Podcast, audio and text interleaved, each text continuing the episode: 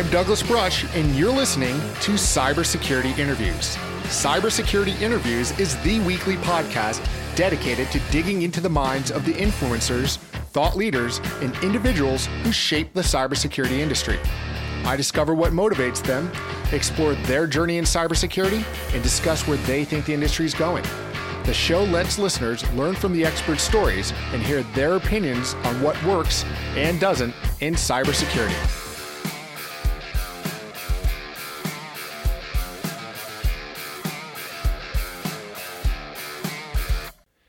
Hello, and welcome to episode 85 of Cybersecurity Interviews. In this episode, we're speaking with John Strand. John is the owner of Black Hills Information Security a firm specializing in penetration testing, active defense, and hunt teaming services. He's also the CTO of Active Countermeasures, a firm dedicated to tracking advanced attackers inside and outside of your network. John has consulted and taught hundreds of organizations in the areas of cybersecurity, regulatory compliance, and penetration testing. John is a contributor to the industry, shaping penetration testing execution standards in the 20 critical control frameworks. He's also an experienced speaker, having done presentations to the FBI, NASA, the NSA, and various industry conferences. John also co hosts Security Weekly, the world's largest information security podcast, co authored Offensive Security Countermeasures, The Art of Active Defense, and writes loud music and makes various futile attempts at fly fishing. In this episode, we discuss remote workers in the COVID 19 pandemic, validating VPN targets and pen tests, cloud security, developing SANS course material, how to choose what to give away, planning conferences, threat hunting, keeping up with new vulnerabilities, mental health, and so much more.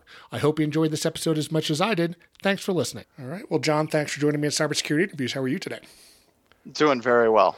Well, as, uh, as we were talking just before we hit record, uh, I feel very fortunate I can finally kind of land you and, and, some of the other folks I have come coming up on the show that people aren't traveling as much, but we are kind of in the midst of the uh, COVID 19 pandemic. How are you uh, holding up on your end? Uh, so far, we're doing great. Um, it's been kind of weird with our conference. Whenever we took Wild West Hacking Fest virtual, it it actually kind of led us into helping other conferences go virtual, and we've been doing that a whole bunch. Um, and business hasn't really slowed down because I think a lot of companies are a little bit more afraid of the current environment whenever they're looking at computer security. So we've been doing really well so far. Now, I expect that there's going to be a lull. There has to be at some point, but so far we're weathering it very well. Yeah, I've seen it too on the on cyber side. You know, I, I, certainly have a bunch of folks that have been impacted, whether they've been been in hospitality or restaurants. But I feel like everybody I talk to in cyber is, has, quite frankly, not slowed down. Um, and if anything, there's mm. been some upticks.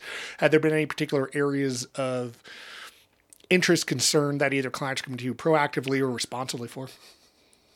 One of the big areas of concern there's not like a specific like swelling in a specific type of test but there seems to be a lot more questions now where if we're doing a penetration test and we gain access to a computer system what are we doing to validate target and what are we doing to validate network range? Because so many people are working from home and companies are doing split tunneling. Um, we just want to make sure that we don't end up with a pen test report that says we broke into an alexa we broke into a fridge we broke into a chromecast and then we find out that was all at somebody's house. Uh, not that we don't see those in corporate environments, but we're doing a lot to kind of explain what we're doing for scope validation uh, before pivoting and moving laterally. Yeah, and it sounds like you know it, it, still comes down to some of the security basics, and I know you've done work with the CIS Top Twenty and other other, other kind of frameworks along those lines. But mm-hmm. when it comes down to you know device inventory, knowing what's on the network, it seems like there could be an element now where kind of this decentralized network uh, with a lot of endpoints that that can become even even harder. Yeah, it absolutely becomes a nightmare, especially if an organization is allowing split tunneling. So, for those of your listeners that may not know, split tunneling is when a user VPNs into work, but then they can still surf the internet going to other websites from their home network.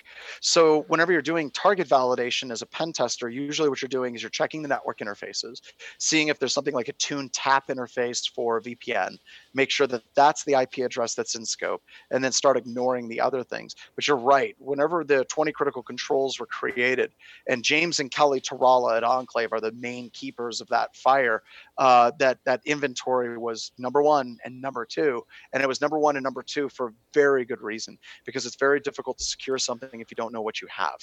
Yeah, and I think you know at least what I've seen is that it almost becomes, and this is you know probably a, a drum we've all be, been beating in, in, cybersecurity now for a little while now, but it's particularly as people even move to the cloud, it's that okay, well, it's it's a web application, it's something in AWS, it's something in Azure. I don't need to necessarily worry about if they have the security. Do you still see a lot of that mentality kind of playing out with folks that maybe don't really fully appreciate that there is a maturity level that has to go on with with that technology as well? Uh, you know, we've never seen anything in security where people move to a new technology when it's mature and safe. Fair enough. Uh, it's always let's move to it as quickly as we possibly can. And when you're looking at cloud computing, and even right now, like working from home and what we're dealing with with COVID and sheltering in place, the areas that we've been taking advantage of for years now, uh, using tools like MailSniper and CredSniper and CredKing and um, all the different tools that we do for breaking into cloud services, like bypassing two factor on Google, bypassing two factor for Office 365, and gaining access to those environments is now even more important. So there's a ton of organizations whose eyes are starting to get open to the fact that you just cannot expect that Microsoft and Google are going to secure your assets for you, uh, that there is a tremendous amount of responsibility that you have to exercise to do that cloud computing migration correctly. Yeah, and, and I guess that comes down. I'm, I'm curious, you know, you know, and I've certainly had to adapt and change with a lot of folks um, when we do assessments and testing um, around those cloud environments. The, the, approach tends to be different. Have have you? But it almost seems at times too when there's almost too much to go to. How do you kind of help your team and, and organizations prioritize those assets in a way they can say, here's maybe a new way we're going to test it, and here's why we should test it. Now, usually I, I don't, uh, just so you know. Mm-hmm. A, a, tremendous amount of like the genius actually comes from the testers. And we've had like Jordan and Beau and Mike Felch have done a tremendous amount of research in this area. And usually what it is as a tester is what you do ultimately, any technology that you're confronted with, you try to learn that technology. And you end up many times trying to replicate the customer's environment as much as you possibly can, and then start taking it apart, taking the APIs apart, taking the documentation for developers developers apart to actually find those weaknesses in that architecture. Once you do that a lot, you start finding these repeating pi- patterns or chiasms in network security flaws, and it becomes a lot easier to start finding those kinds of ebb and flows in the network to take advantage of. Yeah, because it seems. I mean, there's again, there's, there's, still basics there, right? I mean, it still comes down oh. to access control and and having the, the right rules in place. Um, still are relevant facts. Yeah, one of my all-time favorite instructors uh, basically said that information security is nothing but an inspired application of the fundamentals and basics, and he's right. You know, uh, many organizations we break into is because of weak passwords. We break into organizations because of APIs exposed that shouldn't have been a- exposed. A lot of those fundamentals are in place. It's not like our team is like, "Whoa, we need to exploit Spectre, Meltdown, Rowhammer today." It, it's it, it doesn't quite work that way because it's so much easier to just take advantage of those fundamentals. Now, you know, certainly, I mean, kind of walks through a little bit of your history. How, how did you get into what we, you know, what we call cybersecurity, information security these days? I mean, what, I mean, I know you've been doing it for some time, but what was, you know, how did, what was your lead into it? So my lead into information security actually came when I was at Andersen Consulting slash Accenture. Uh, Andersen Consulting, and then they became Accenture during the middle of all of this, was in the middle of the world's largest class action lawsuit in history ever. It's Cobell versus Department of Interior, uh, billions of dollars for Native American or misappropriation of Native American funds. And I was right in the middle of that. And Judge Lamberth was the main judge at the beginning of it, uh, actually hired a pen testing group to come in and an infosec luminary who's like a big brother to me who was one of the people running that team um, didn't know him at the time met him years later and they actually broke in they were able to steal money from the tribes through cbs not the news company but uh, the check writing part of Depart- Department of Interior, and that's what really got me into security. And then I moved from Accenture on to Northrop Grumman, started teaching with the SANS Institute, and then BHIS, and everything took off from there. Yeah, and you've done quite a bit of work with SANS, and I, have been fortunate enough to I took the SEC 504 course. Um, in, in one of the community courses and and got to listen to hours and hours of your voice as I prepped for it with, oh, the, the recording. No, it was great. I mean, there was there's some amazing stories and great insight. Um, but you know, I, I, think like the fact that you've done you know Sec 504, 560, Metasploit 580. I mean, they're they're they're not easy or unvoluminous courses. I mean, there's a ton of material. How do you, I mean, how did you get into it and how do you balance the time and, and kind of creating that level of course material? So whenever I first got into, uh, let's just start with 504, and I started teaching 504 um, there was a lot of stuff that I knew, like the, the fundamentals of a buffer overflow, the fundamentals, the procedures for incident response, uh, the ideas of scanning and things like that. Um, but there's a big difference between understanding at a, at a, at a high level, like what a Nessus scan is, and then getting down to the point where you can actually get in front of a room of 20 or 150 people and teach it.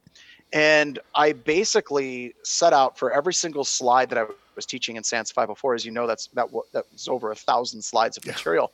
Yeah. I wanted to make sure that for every single slide that wasn't like a roadmap slide, that there were three things on that slide that weren't directly uh, that were not on the slide itself. So if we were talking about you know port scanning, what are some different cool Nmap switches that weren't mentioned in the slides that I think are kind of neat that I could bring to the table? Uh, what are some problems with doing port scanning as a standard user versus root? Basically, making sure that there was that depth for every single slide that I felt comfortable talking about additional aspects that it wasn't just what was on the slide behind me because I'd never thought that the students got good value out of somebody reading the slides to them. So those narratives those stories and going technically deeper was how i got started. In fact when we moved back to south dakota my wife found this crate, this monster crate, and uh, was filled with three ring binders. And uh, she she calls me up while I'm at the office one day, and she goes, uh, "Honey, I just found this huge, huge like box, and it's filled with three ring binders." And I'm like, "What? What? What do they say?" She said they all have a two, like 2.1, 2.2, 2.3, and that was my one box that probably had five, six thousand printouts of websites, man pages, and tools that I prepared for day two of SANS 504. Um, and that's what I was doing back, you know, in, in 2003, 2004, 2005 when I was prepping. And that was just to make sure that I had the depth that I could go far beyond what was just on the slide. So that was kind of the prep for it. And it didn't hurt that I was doing this as part of my job, but nobody that I know actually does the entirety of the catalog of SANS 504 every day in their job. Um, it's not like, oh, well, it's Monday, it's our cache poisoning day at work. That's not how it works. So there was always concepts and things that I was better at than others, and I was constantly trying to find the areas that I was weakest and focusing on them just to make sure that I could teach them effectively. Yeah, it's funny. It's it's definitely one of those books that I've kept dog eared um, with, you know, it looks like a manifesto of the sidebar notes that I have in that one that I'll pull out stuff yeah. every occasionally. But even like some of the fundamentals of going through the IR process, I thought it was it was incredibly uh, incredibly useful. And I always had all my staff go through that, and certainly did a lot of people go through through 560. And, and I think on both of them, what um, both as somebody that needs to learn the material, but as a hiring manager, is the fact that there's you know really the kind of hands-on aspect of testing on it at the end, and really getting people. I've, yep. I've kind of made everybody get coins at the end. Uh, I've been I've been proud to say most of my employees have, have gotten a coin through the classes. But I, yeah, I think it's. But I think that's that's a very interesting point too. Is like, you know it's not just um, going through you know the material it's then really having to apply it as well um, you know certainly as you kind of see people entering in this industry, and there's a, a, million different areas. You know, what's some of the advice that you give to people when they are saying, "Geez, do I want to get an IR, pen testing, or you know, just generally, where where where do you try to steer them as they as they orient towards our industry?" Um, anytime anyone's talking to me and they basically say, "We need to, I, I want to get into computer security, and how do I get started?" Um, I always kind of start once again with the fundamentals. In fact, we have a, a webcast called the Five Year Plan to Information Security, and it breaks out if you're a new student. It's geared towards college students, but it's it's basically breaking out. You've got to learn operating systems and networking fundamentals. You've got to start learning a coding language. You have to understand the basics of different applications and protocols, and then you can start having a conversation about security. Um, it's basically someone saying, "I want to be an architect." And they just jump right in but they don't know anything about concrete. They don't know anything about wood. They don't know anything about steel. They don't know anything about you know shear moments. They don't know anything about the fundamentals of engineering and architecture. So it really that five year plan for infosec is really my answer to that question to get people started. Most of it is the fundamentals of operating systems is the fundamentals of networking protocols is the fundamentals of getting started in a coding language and basically kind of setting you up on that path to get your dream job yeah, it's it's there's no uh, silver bullet to it, but it is it is interesting. I, I try to steer people towards that too. Is like you got to really know how Windows operates, you know, because there's yeah. your you know whether you're doing offensive testing or uh, response, you need to know what the normals look like, and I think that yep. that exposure and experience is is kind of critical. Yep, absolutely. So you know with with uh, some of the other things you, have done too is certainly with you know through Black Hills Information Security. It's uh, the the blog has been great, and there's always tons of great stuff. One of my favorite posts of all, all, time, and something that I've used quite regularly, is you know kind of poking holes in firewalls with all ports exposed because everybody's like, "Look, our firewall's so sec- secure." I'm like, "Well, everything's open to go out." There you go. Um, and you know, how do you kind of decide? Okay, well, what, what's some what's some of the type of stuff that we can use demonstrably is, you know maybe and i'm kind of air quoting free information versus things that you might kind of hold back as trade secrets or do you not i mean is there something that you know what's your approach to kind of giving back and, and where um, do you um, decide so a couple of things. Uh, let's start with with kind of a basic framework. My basic framework for BHIS is give everything away. Um, everything we can give away. There should be an asterisk there. Yeah. If we have something that we find where the customer specifically tells us that they do not want us to talk about it, or if we have something that we're pretty sure will create harm, then we don't. An example would be uh, we found a Google Cal- Google Calendar injection vulnerability that could literally just crater entire Google app domains, like and no recovery. Like we could burn an entire company to the ground um, in a matter of, which I think it was just like one email going in. That's not something that we're going to release publicly, right? You know, we're just not going to do that. We coordinated and worked with uh, Google. Uh, they ended up paying out to Mike Felch and and Beau Bullock, the two researchers on our side that actually found that and that's that's kind of a line that we don't want to cross right mm-hmm.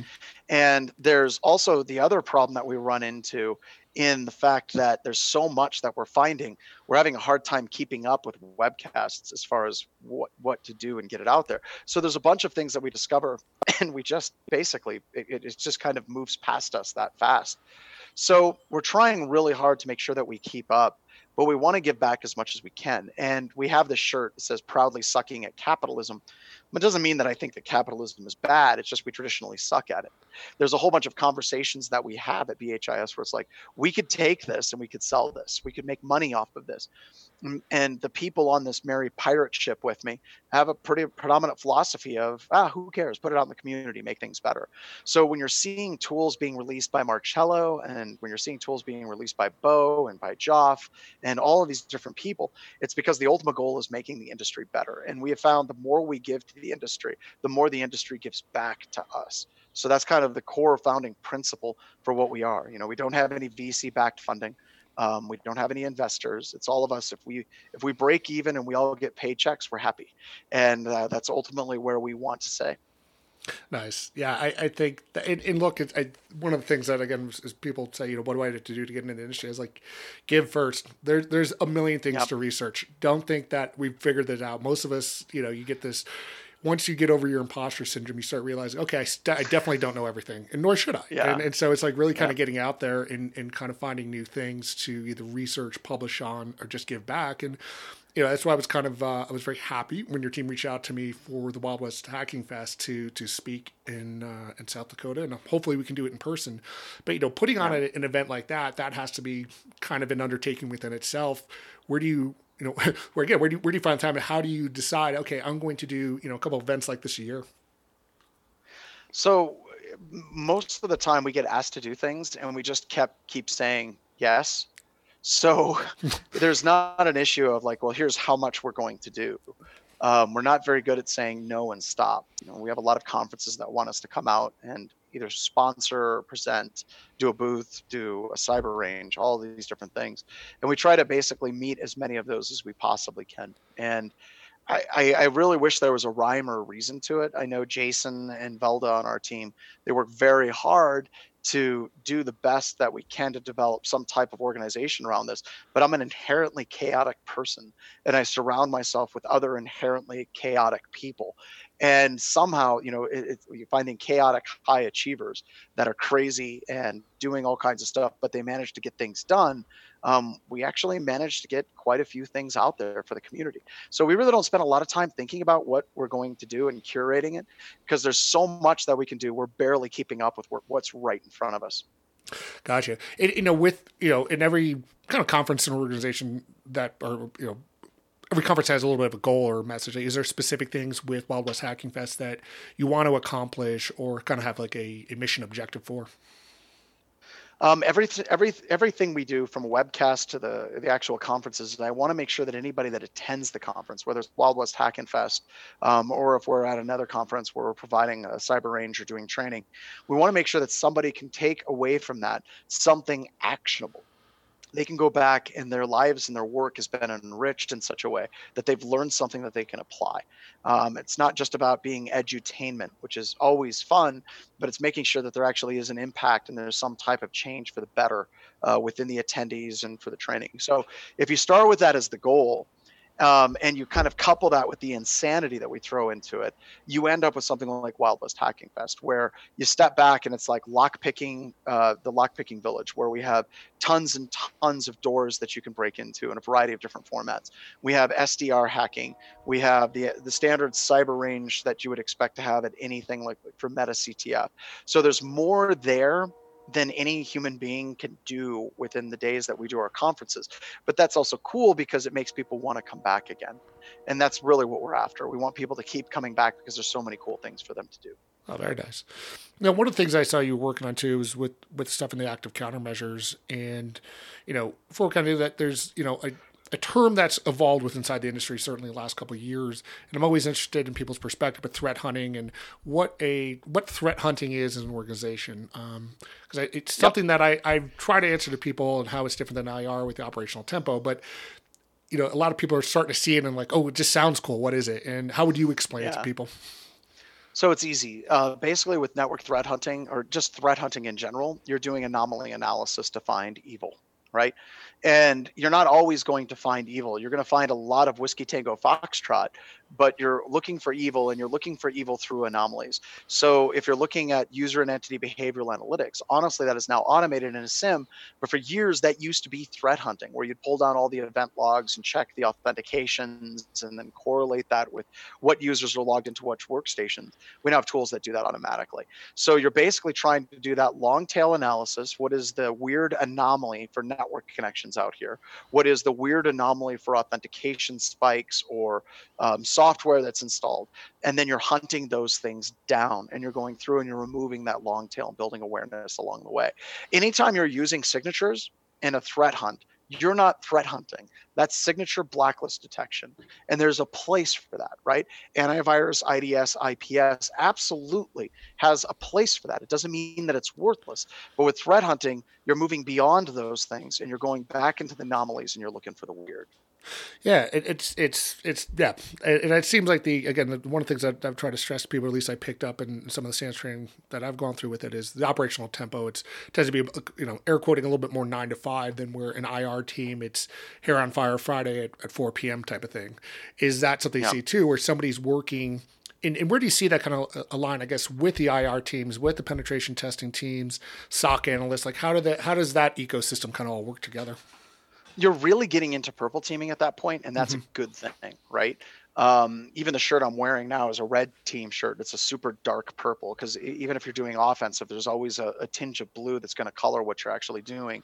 So you're basically kind of building out, uh, just using a mental framework like something like the MITRE ATT&CK technique matrix, and the fact that now teams can actually replicate attacks with tools like Scythe or Atomic Red Team to do that automation and then they're using that to kind of fuel their incident response capabilities to make sure that they can detect it.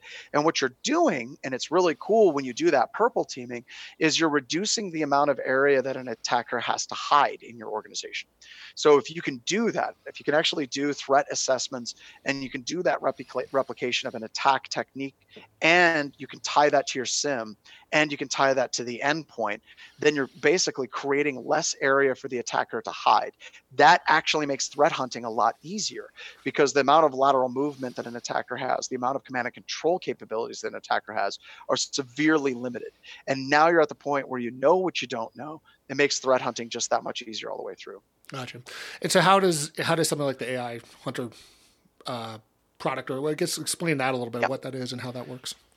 So I was I was going through a, another company's blog, and they were talking about threat hunting on the network, and they were still very focused on signatures. Uh, they were looking at this header for this particular uh, backdoor command and control has this string. We need to write a signature for that string, and that's garbage, right? That your, your IDS IPS should be doing that. That is literally their job. So what you're doing with network threat hunting is you're looking for anomalies like non-human connections that are leaving your environment. These would be connections that have a consistency in their patterns and intervals, their beaconing. They would have a consistency in their patterns for, let's say, data size, their connection time, and being able to sift through all those connections very, very, very quickly over a 24-hour period, and then being able to say, look, this connection between one of your workstations and a server in Latvia is not a human connection, and it's transferring 20 meg uh, an hour. That is absolutely something that you want to investigate. So it's moving beyond that signature and trying to find that anomaly. That's you're trying to find that signal in the noise, something that is not a human. It is automated. Doesn't necessarily all, always mean it's evil, but it's something you want to be aware of. That somebody has some type of automated communication out of your network. You know, with that, I mean, we talk obviously the, the, the buzzword bingo the last couple years, particularly at RSA and, and, a lot of the bigger cons, is you know machine learning and AI, and I guess they they all have their place. But what's what's your view of how they integrate into security operations? So there's a number of different cool uh, AI algorithms that you can actually look at. If you're looking at Splunk, there's things like k-means clustering that'll help you identify patterns within the noise within your logs. Um, we don't use k-means. Uh, we use a cousin of it called MADMOM, median average distribution of the mean. And these algorithms are great for finding patterns that it would take a human a long time to actually identify. And I should caveat that if you visualize data correctly, a human can pick out those patterns much faster than an AI algorithm can. But many times we can't do data visualization of absolutely everything. So we need algorithms to be able to identify flat histograms and connection intervals or consistencies in data size. So when you're using artificial intelligence or machine learning, really there's just really solid classification algorithms that you can bring to bear that'll actually percolate that information up to the end user. You know, we talk about AI hunter. AI doesn't stand for artificial intelligence. We talk about actual intelligence is what the A stands for. And the whole point about that is to present this information to a human being. They're the ones that actually make the decision, not an automated if then else statement. Yeah, it seems to me that the what most people try to look for in, in levels of auto, automation and uh, computer assisted learning is the ability to help the analyst, but there needs to still be that kind of gray matter that makes the decision. Yeah, absolutely. Has to be. So you know, with with you know, kind of everything kind of changing now. It's obviously we're in a kind of a uh, tumultuous world. You know, are there things you know? Four years ago, there was obviously a lot of issues with uh, election issues and countermeasure or you know uh, counterintelligence things that were happening from from nation states.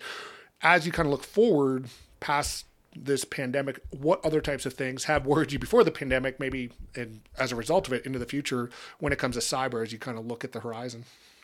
Well, the big thing that bothers me about cyber is that you know there was this push to cloud computing, and it just became like a mad panic zombie rush to cloud because organizations to survive they can't expect users to always come into the office and work at all. I mean that may not even be possible for months now.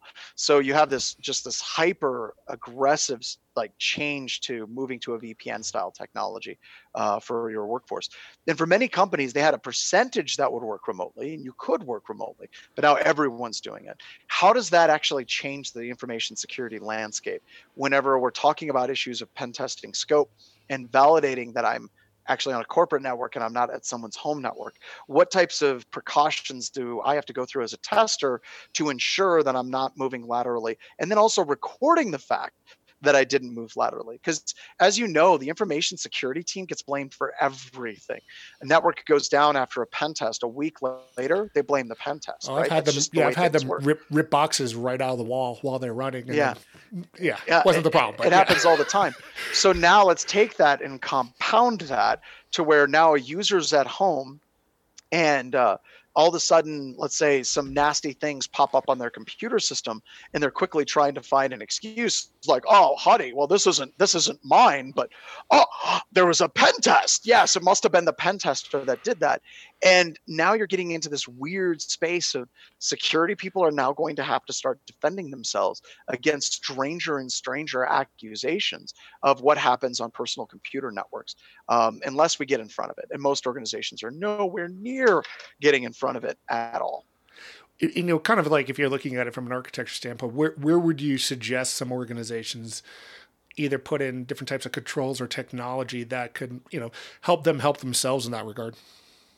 Good, good question. One of the things I'd recommend is looking at your VPN technology and making sure it conforms with VPN best practices. And an example of that would be don't let people split tunnel. When somebody connects to the VPN, everything goes to the corporate network. But that also requires an investment in enough bandwidth to support that. So this really becomes a chicken and an egg problem very quickly.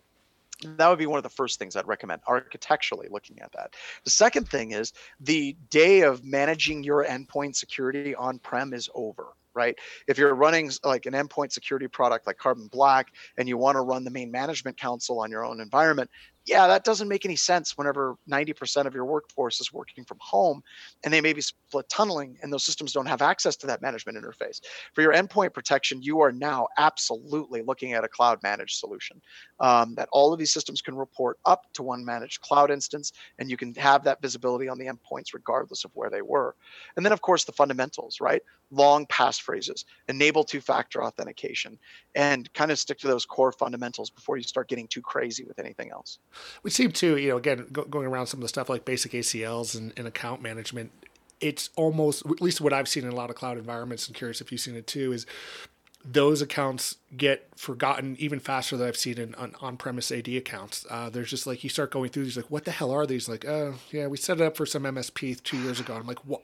With no two factor and admin rights. Okay, that's terrifying. But yeah, you start seeing yeah. this this inventory of user accounts. Is is that an area that is kind of an attack surface area that's neglected? Oh, it absolutely is. But we we never fixed that problem. Um, we never fixed that problem with on-prem accounts. I mean, if you look at Kerberoasting, right? Kerberoasting is just one example of how service accounts that honestly should never have been running, uh, even back whenever they were up and running, all of a sudden are still in existence today. They're not being used. Their passwords are ridiculously, stupidly easy uh, to actually break. Um, yeah, we never fixed that. That's Kerberoasting as, as an example. Now we're moving things to the cloud where we're having even less visibility it just makes it that much harder.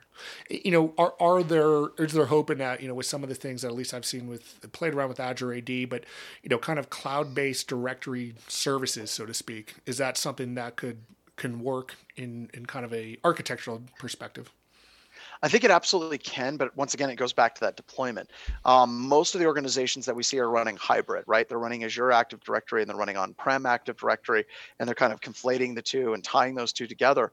And the problem is a lot of the security vulnerabilities that existed with your on-prem Active Directory now somehow make it to the cloud, right? Just ah, copy the whole thing over.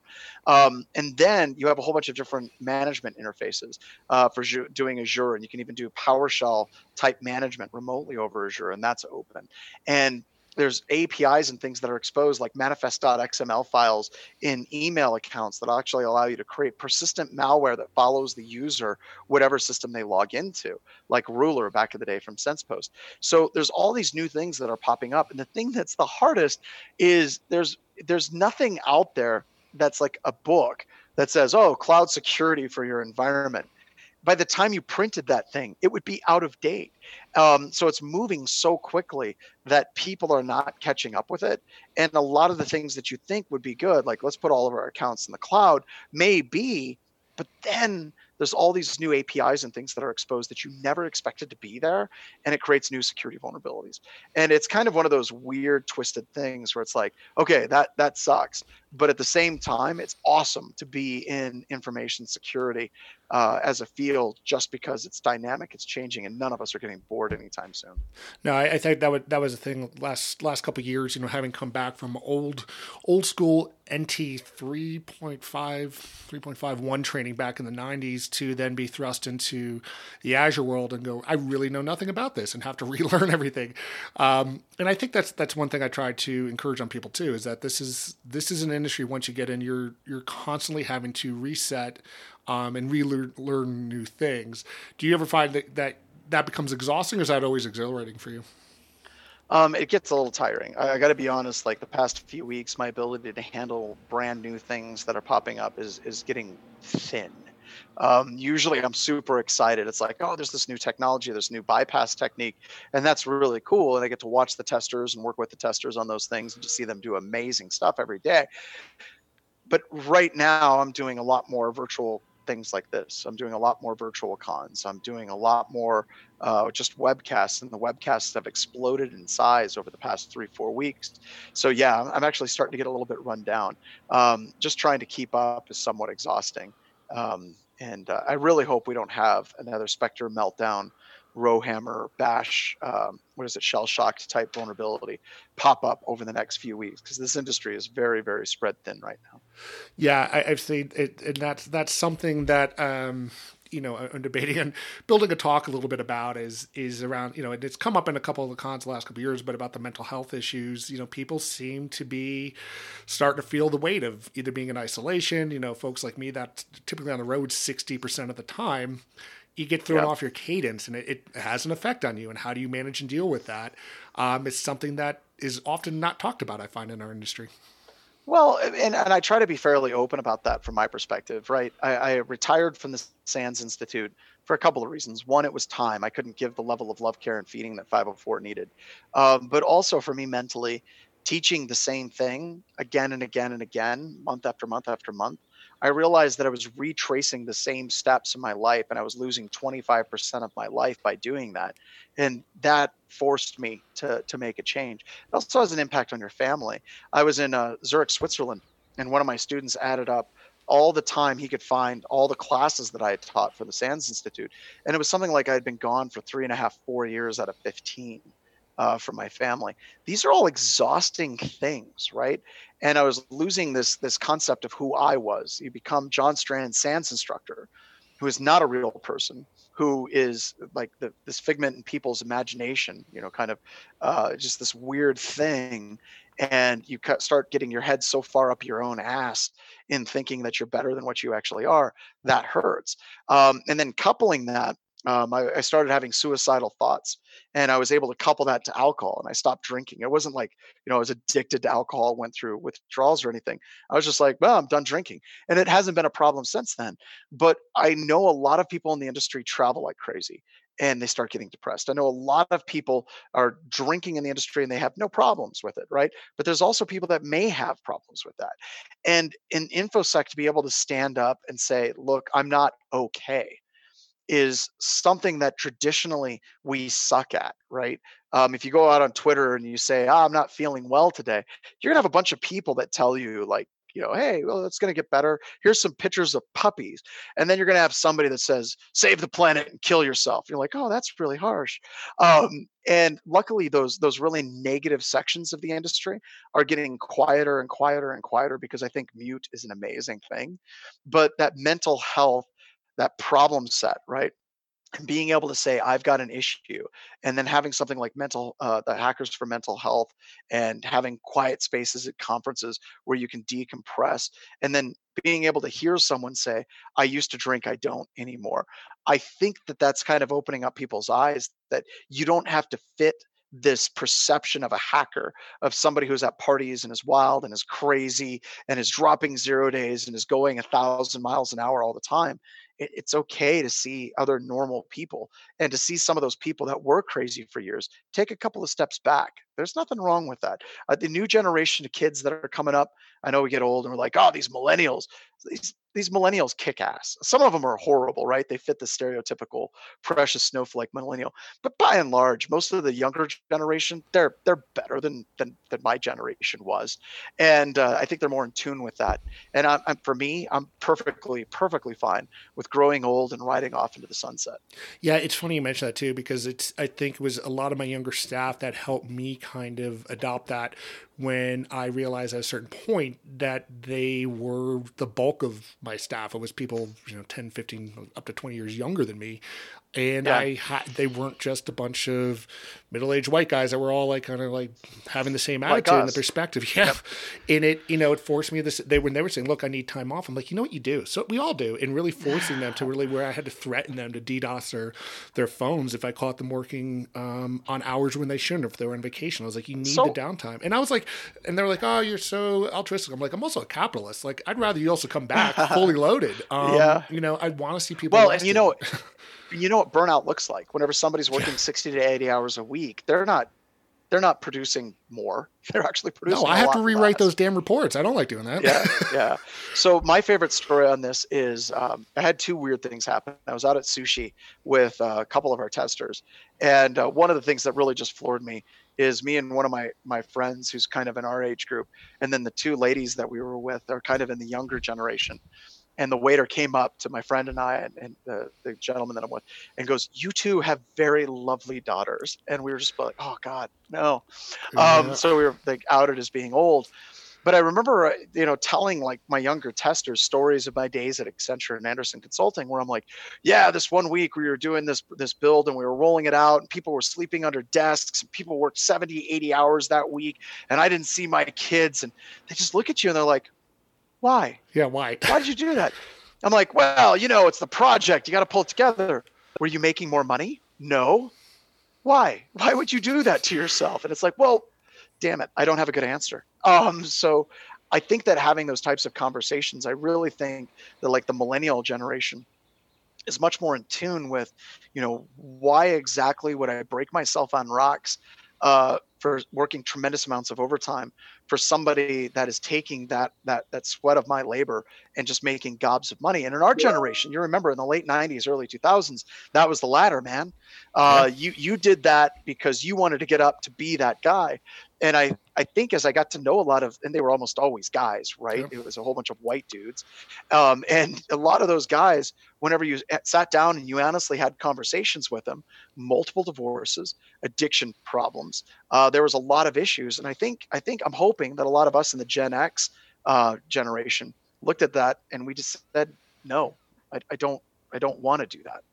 Yeah, and I think it it it does um, parallel a little bit to to you know to our work a little bit. I mean, how often would you continue to um, ignore the triggers or warnings with inside an environment say no this, this is the way we always do it this is the way it has to be done it's like you have to be open to saying wait a minute let's let's think about this maybe a little bit differently and and, and look at those warnings more um, more realistically well, and and I, and, and I think that I, I, would like to think that our generation has seen a lot of the toxicity and the warnings. And I remember, dude, I remember. Okay, so my my whole like perception changed on September 11th back in 2001. Mm-hmm. Uh, we're working on this project. It's a big project. We got a time frame. We got to get it done. We got to get it done. We got to get it done. And on my way to work, uh, the first plane hit the Twin Towers when I was going into work.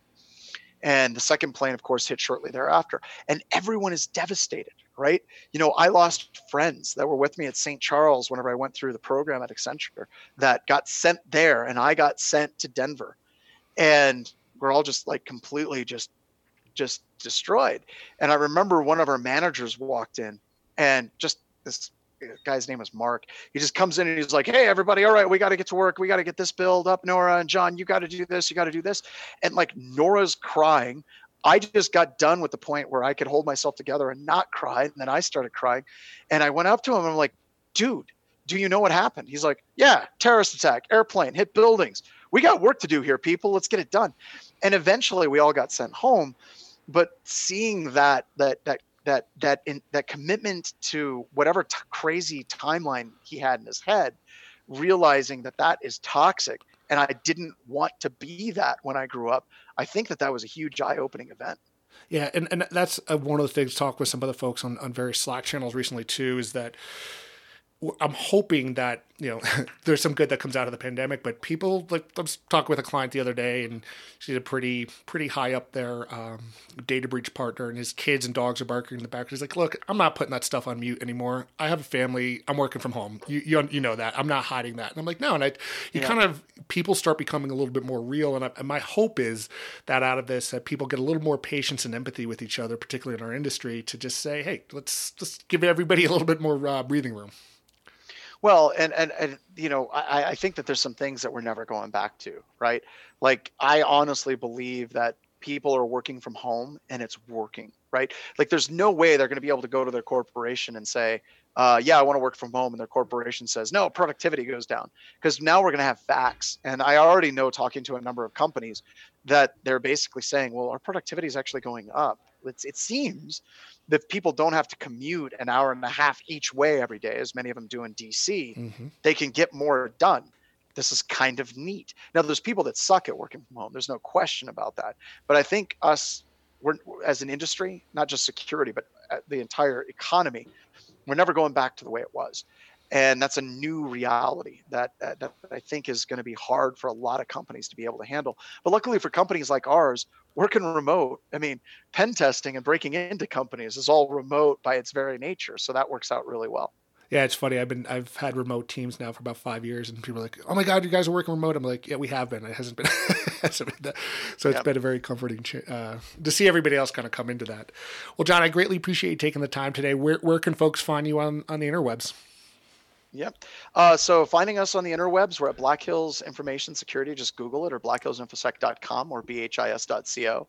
And uh, I encourage everyone check out our webcasts. Uh, go to webcast and register. We're not spammy, we just give you tons of like SANS quality content for free every single month. So sign up for that. It's a great place to learn. Yeah, and uh, I've definitely I've been I've been working with a lot of folks in the in the Denver community, kind of mentoring stuff, and I really like the uh, the you know 30 things to get you started. So I'm going to be sure to share that with a bunch of folks uh, out here as well. Fantastic. Thank you so much. All right, John. Well, thanks so much. Have a great day. You bet. Take care. Thanks. Thank you so much for joining us today on Cybersecurity Interviews. I hope that you enjoyed this interview as much as I did.